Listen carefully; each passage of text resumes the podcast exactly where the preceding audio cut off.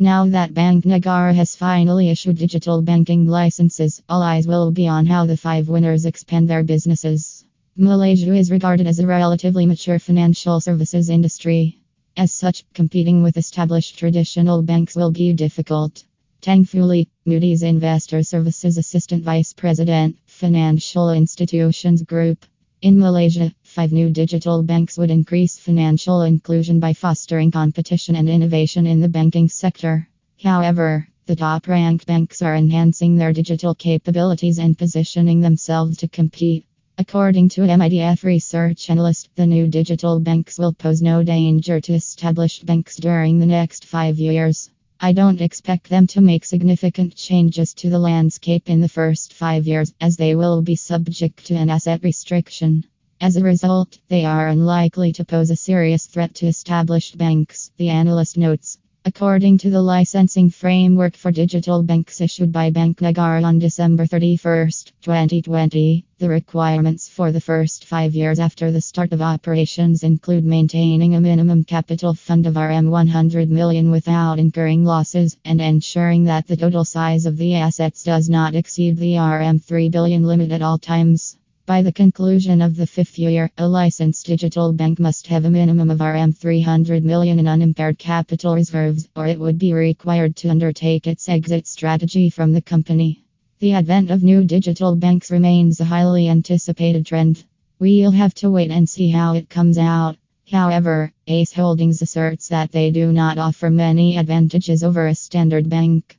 For the time being, we are not anticipating anything noteworthy until the central bank offers them unique privileges not available to brick and mortar banks, the expert adds. However, the licensed digital banks are bullish about their intentions, focusing mostly on underdeveloped areas such as the gig economy and smaller enterprises, particularly those engaged in online commerce. Interestingly, one of the licensees for digital banks is a traditional bank, namely RHB Bank BHT, which teamed with Boost Holdings SDN BHT, which is a subsidiary of Axiata Group BHT.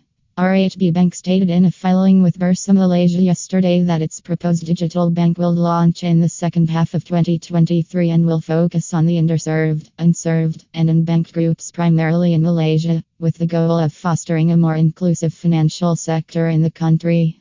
The parties stated in a joint press release that they will leverage Boost's extensive fintech experience and RHB's intimate knowledge of banking services and risk management to develop a suite of affordable and accessible digital banking solutions for markets including micro, small, and medium businesses. Another consortium comprised of AEON Financial Service Co. Ltd., AEON Credit Service MSD and BHT, and MoneyLion Inc. was awarded the digital bank license. According to Foong Chee Mun, a co-founder of MoneyLion, the primary distinction between traditional banks and digital banks is that the latter are essentially technology firms capable of rapidly evolving financial products in response to client feedback.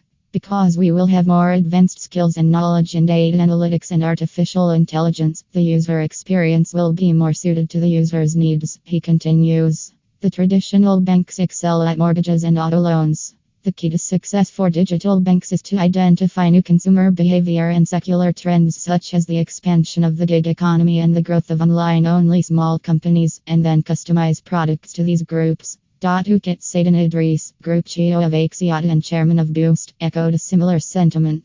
We are able to actively address demand from our growing digital